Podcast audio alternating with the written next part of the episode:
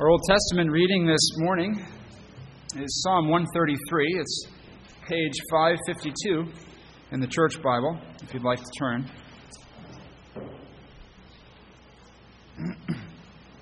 Psalm 133. We'll read the whole psalm together. This is God's very word. Let's give it our full attention.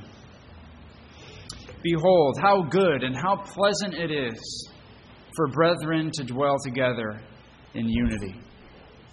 It is like the precious oil upon the head, running down on the beard, the beard of Aaron, running down on the edge of his garments. It is like the dew of Hermon, descending upon the mountains of Zion. For there the Lord commanded the blessing, life forevermore. And our New Testament reading 1 Thessalonians 2, verses 13 to 20. That's page 1049 in the Church Bible. 1 Thessalonians 2. We'll read verses 13 through 20. For this reason, we also thank God without ceasing. Because when you received the word of God, which you heard from us, you welcomed it not as the word of men, but as it is, in truth, the word of God which also effectively works in you who believe. For you, brethren, became imitators of the churches of God which are in Judea in Christ Jesus. For you also suffered the same things from your own countrymen, just as they did from the Judeans, who killed both the Lord Jesus and their own prophets, and have persecuted us. And they do not please God and are contrary to all men, forbidding us to speak to the Gentiles that they may be saved, so as always to fill up the measure of their sins. But wrath has come upon them to the uttermost. But we, brethren, having been taken away from you for a short time, in presence, not in heart, endeavored more eagerly to see your face with great desire Therefore, we wanted to come to you, even I, Paul, time and again, but Satan hindered us. For what is our hope, or joy, or crown of rejoicing? Is it not even you, in the presence of our Lord Jesus Christ at his coming? For you are our glory and joy. Thus ends the reading of God's holy word. Let's pray his blessing now.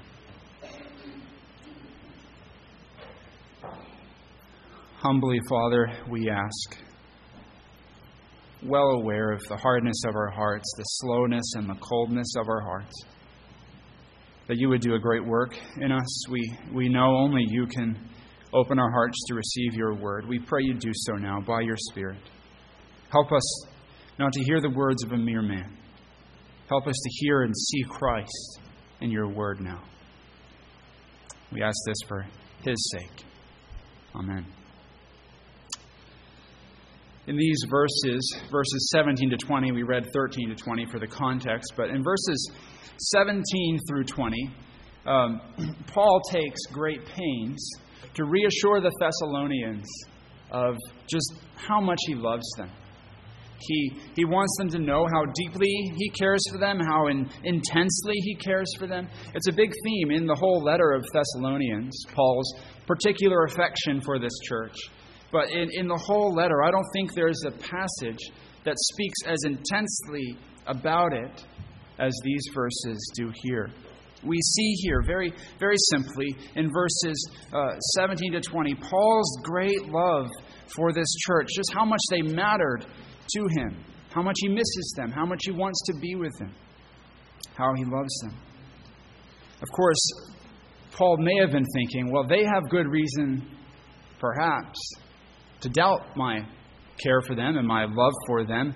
Right? Paul, Paul comes to the Thessalonian church. He's there for three weeks. He labors among them, preaches the gospel to them. They receive it as the very word of God. Their lives are transformed by it. And then, just three weeks in, persecution hits, and Paul leaves. The Thessalonians can't leave, they stay being persecuted. Paul has to leave.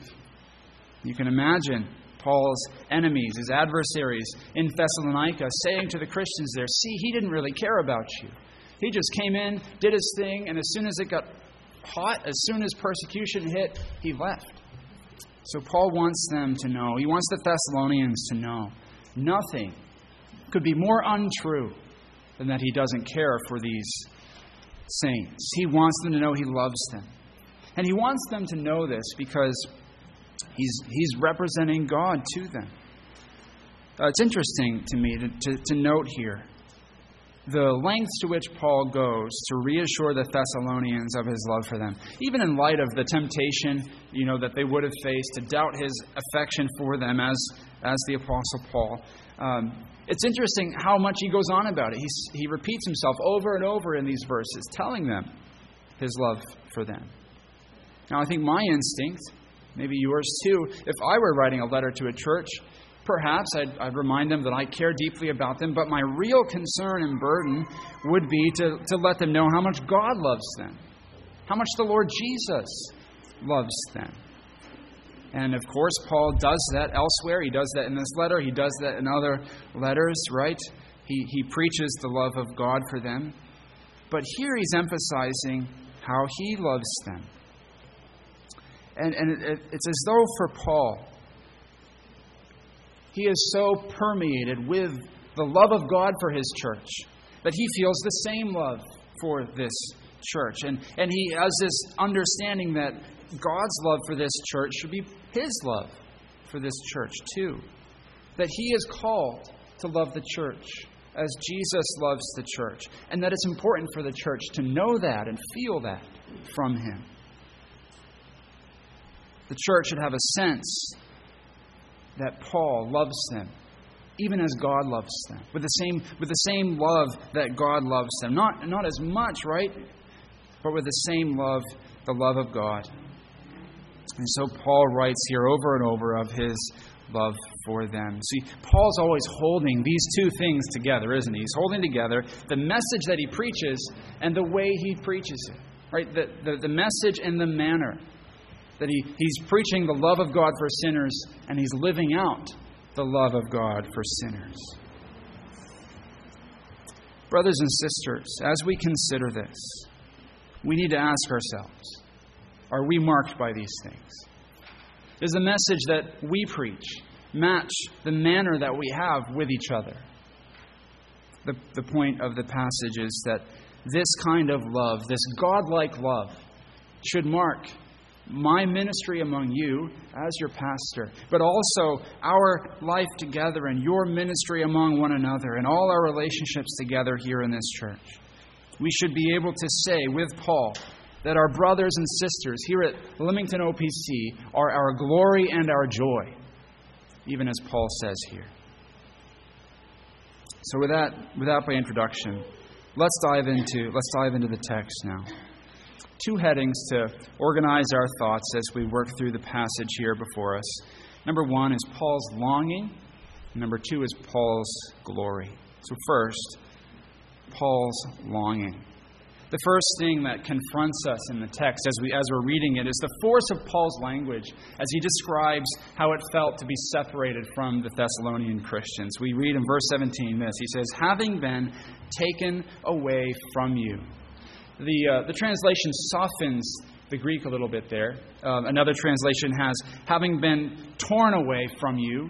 In, in the Greek, uh, the, the word translated means, means to be orphaned and in the Greek, you could use that word either for children who lost parents or parents who lost children. And so Paul is saying, when we were forced to leave you, Thessalonians, it felt like losing a child. His, his love and attachment and concern for these Christians in Thessalonica, even though he was only there three weeks, It was like the love of a father for a child. In those three short weeks that he was there, he, he opened up his heart to them, he served them, he gave himself to them, and then suddenly, all at once, persecution came and he was forced to leave, even though he would rather have stayed, forced to leave them to suffer alone. And to him, it felt like losing a child. He was orphaned from them. Uh, he, was, he was driven away from them. He, he then goes on and he tells them, well, it, wasn't, it wasn't in heart that I was separated from you. He, he says that we were separated not in, not in, pers- not, not in heart, but only in, in, in person. He was forced away from them bodily, but his heart's still with them. He's anxious for them. They're on his mind. You can picture Paul as he's traveling on the road to Berea, the next city he's going to, and on his mind and on his heart are the faces and names of these saints back in Thessalonica. He's praying for them.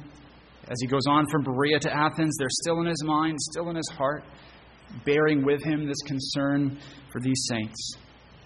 And then he tells them here how, how badly he wanted to get back to see them.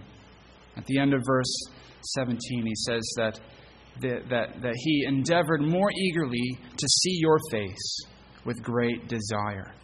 He endeavored, he worked, he labored, he tried really hard to go see them because it was his desire to. The, the word there translated great desire is the word that is used elsewhere in the New Testament to describe lust, passion, covetousness, right? This, this gut level feeling.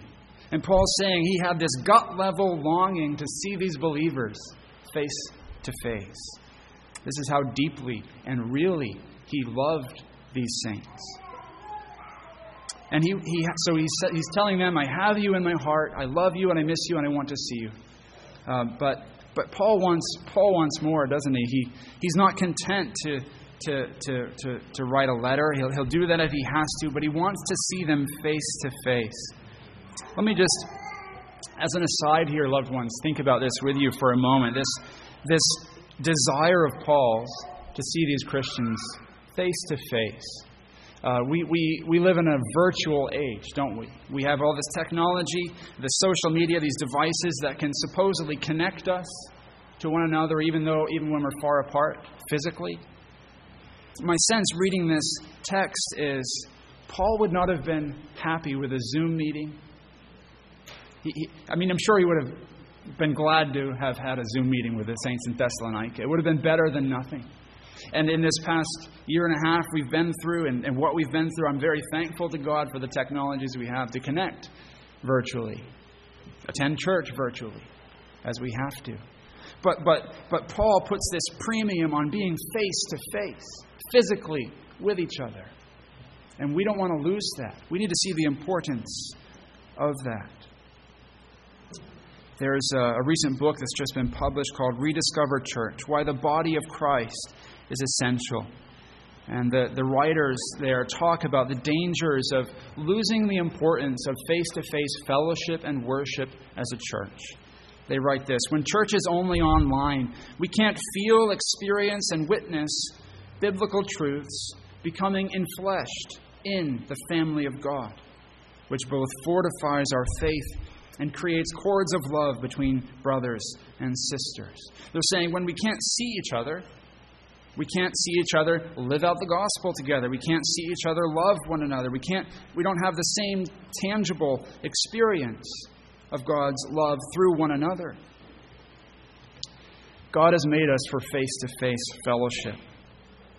I've used this analogy before, and I'm sure I'll use it many times because it's a good one.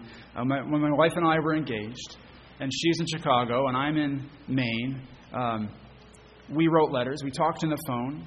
We, we had video calls. But what I wanted was, was to see her face to face. And none of those other things would satisfy me.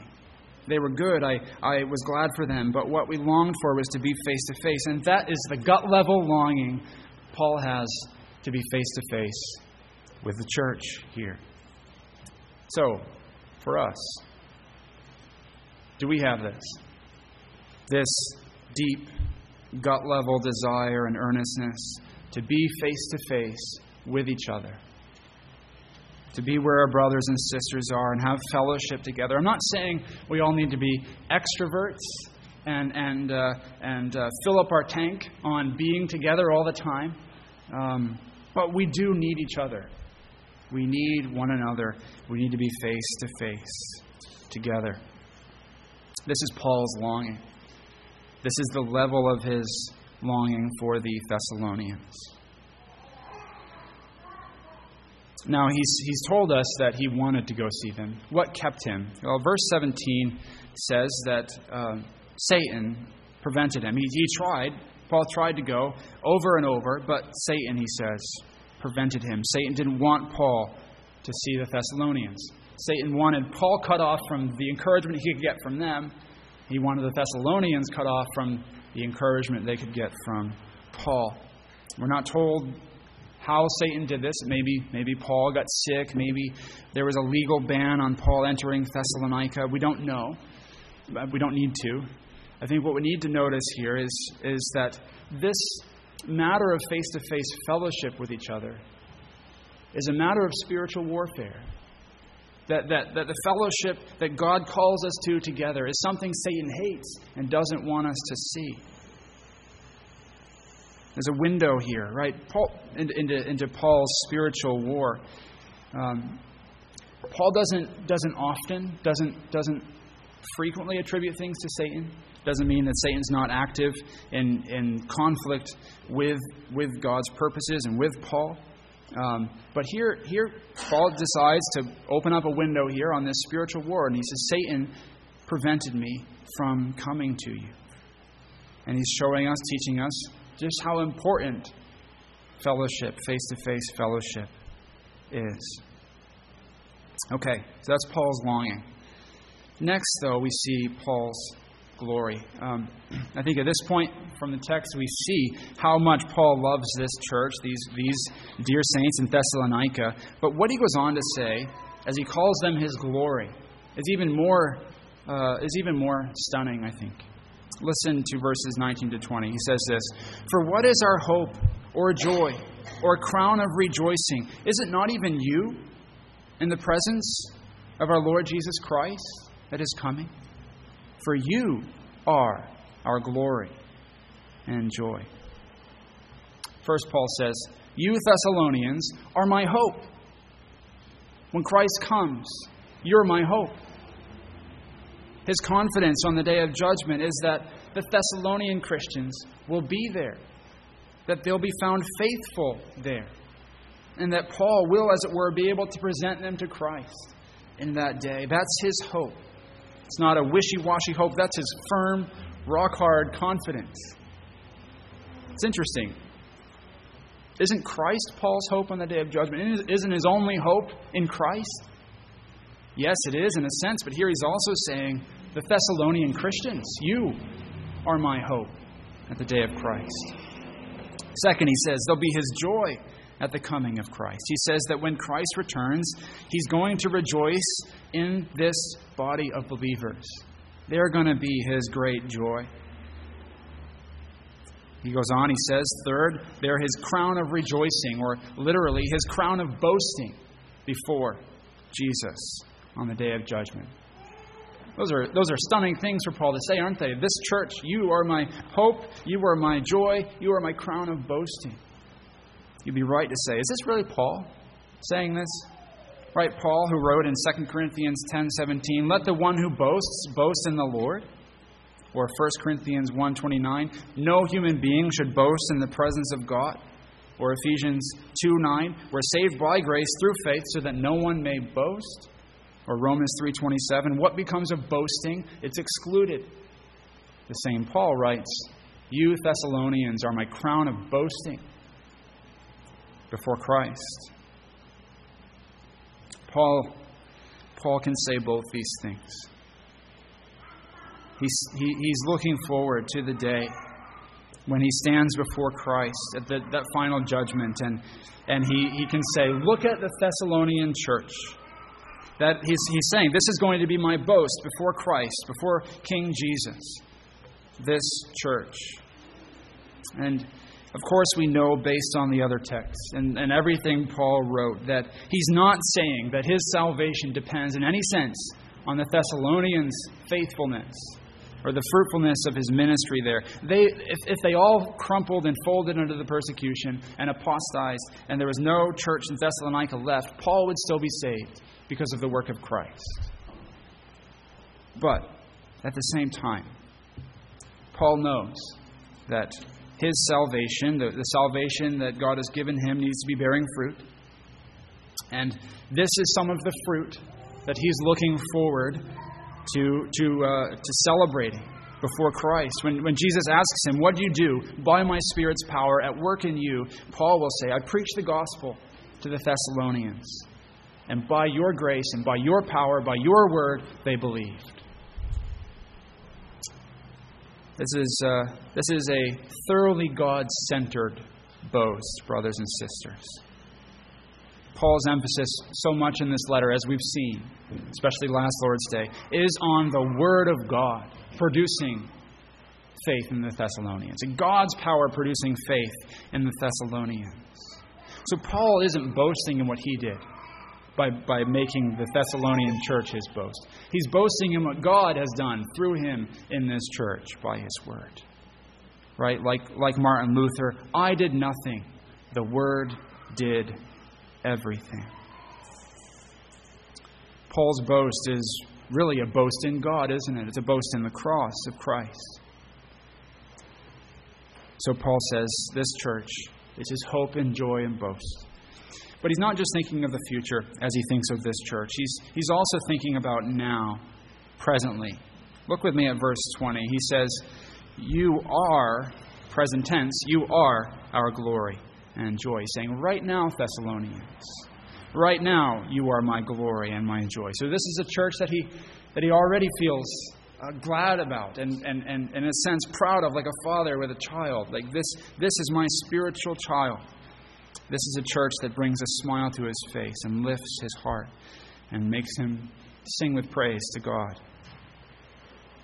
What's the point here for us, loved ones? Again, that's, that's always the question we want to be asking as we think about what, what, what God's Word says. What does it say? And then what does it say for us? Well, here, this, this is how we should also be thinking about Christ's church, about one another, here, here at this church.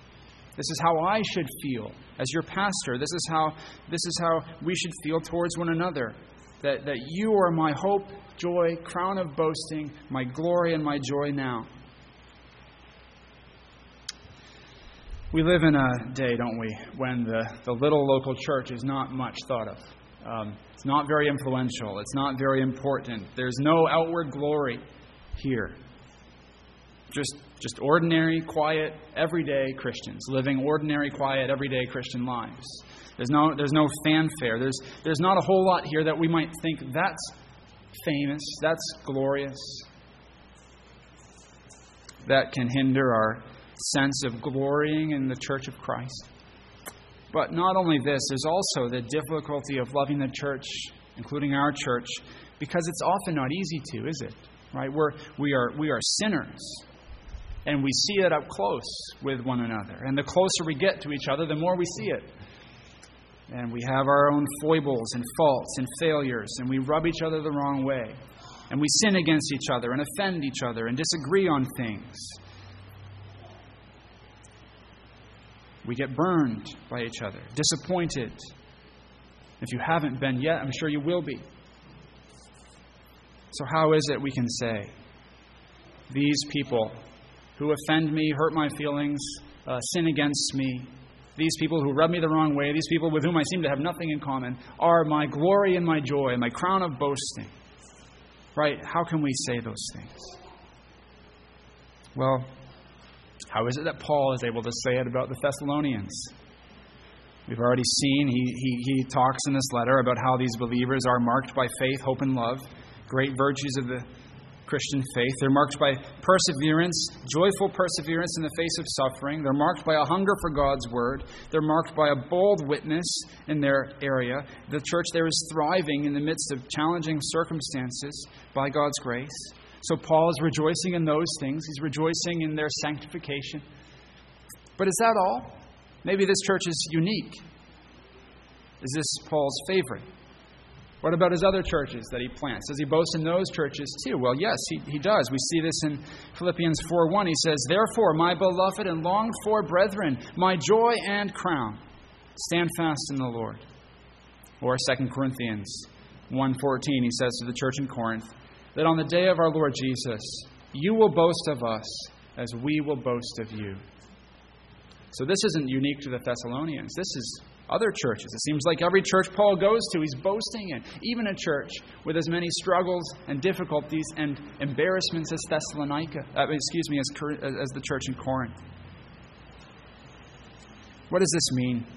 It means that for Paul, what he's boasting in, what he's glorying in and loving is nothing less than Christ in them, in this church. And all these churches, that's the thing they all share. They are in Christ. Christ is in them. And that's what Paul loves. And that's what he can boast in. He can, he can love these saints, rejoice in them, because Christ is in them. And he knows Christ is at work in them. Right? The, the church often looks like a, like a construction site a building that's surrounded by scaffolding. It looks messy and it's noisy and it's dirty. But Paul says, I know the builder, Christ. And I know the blueprint. I've seen the blueprint. I know what this building's going to be. It's going to be like Christ, it's going to look like Him. So Paul says, I don't see a mess and a waste of time. I see Christ at work. The builder, Christ, also the blueprint. I know what He's doing here. Loved ones, look around our church. Look at your elders, your deacons, Look at those in the pew beside you and, and, uh, and those around you. It is easy sometimes to just see the construction site, the scaffolding and the noise and the mess. Do you see the builder and the blueprint? Do you see Christ in one another? If we see Christ in one another, how can we say anything less than, You are my glory and my joy and my crown of boasting? In his sermon, The Weight of Glory, C.S. Lewis reflects on, reflects on a bit of this idea. He says, It's a serious thing to live in a society of possible gods and goddesses. To remember that the dullest and most uninteresting person you can talk to may one day be a creature if, which you saw it now, you'd be strongly tempted to worship Lewis is, is saying God is going to make us into something so glorious and wonderful, a creature who's like Christ, that if we saw that creature now, we'd be tempted to fall down and worship. Lewis, like Paul, had learned to see what God sees in the church. And God sees our Lord Jesus in the church, loved ones. He sees the Spirit at work here over in Galatians 2:20 Paul writes about this explicitly this this identity. He says I have been crucified with Christ. It's no longer I who live but Christ who lives in me. And the life I now live in the flesh I live by faith in the son of God who loved me and gave himself for me. Paul's saying I am a Christian. I am a man in Christ that's my identity. And that's how he sees every other Christian as a man in Christ, a woman, a boy, a girl in Christ. Who are we in Christ? Who are you? Who, who, who are one another in Christ? Who's that person who rubs you the wrong way in Christ?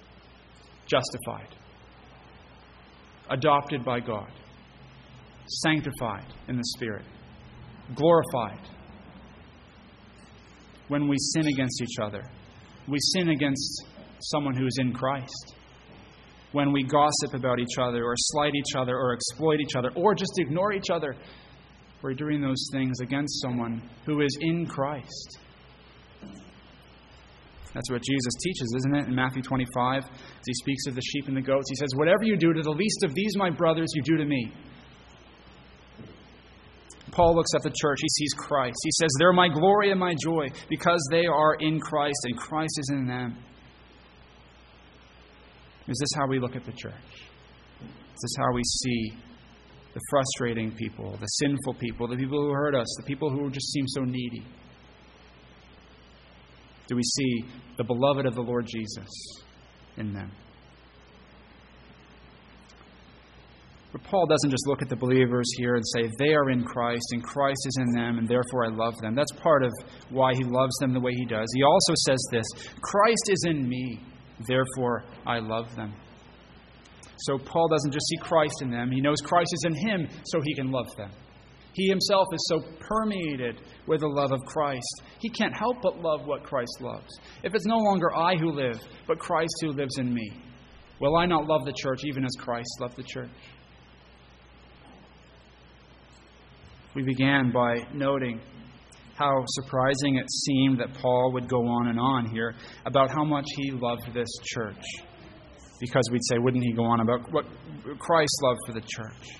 But, but Paul does this. He tells the Thessalonians how much he loves them because his life, like his message, is a proclamation of the gospel. His love is a reflection and an overflow of Jesus' love for these people.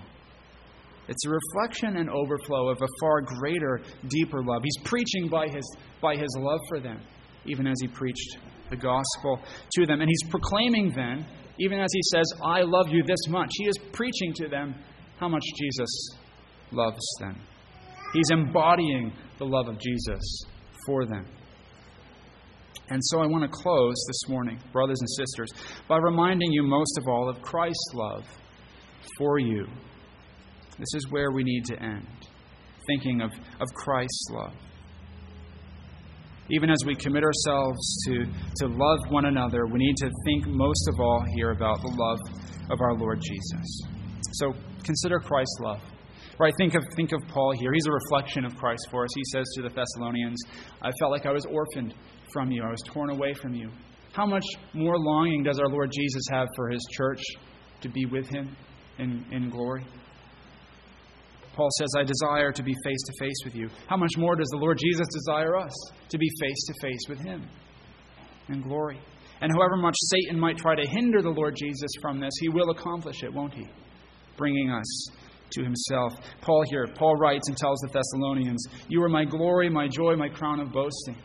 But, but we are the bride of the Lord Jesus. And isn't that even, even better? That our Lord Jesus on the day of judgment will boast in us, the ones whom he has made holy by his work, the ones who are his beloved bride. Not because we're worthy, lovable, or lovely, but because of his great love for sinners like us. So, brothers and sisters, be permeated with the love of Christ. Feed your heart on the love of Christ. And then, as you are filled up with His love, love one another, even as He does. Love one another, sacrifice for each other, put up with the offenses, love the unlovely and unlovable, even as Christ has loved you. Let's pray.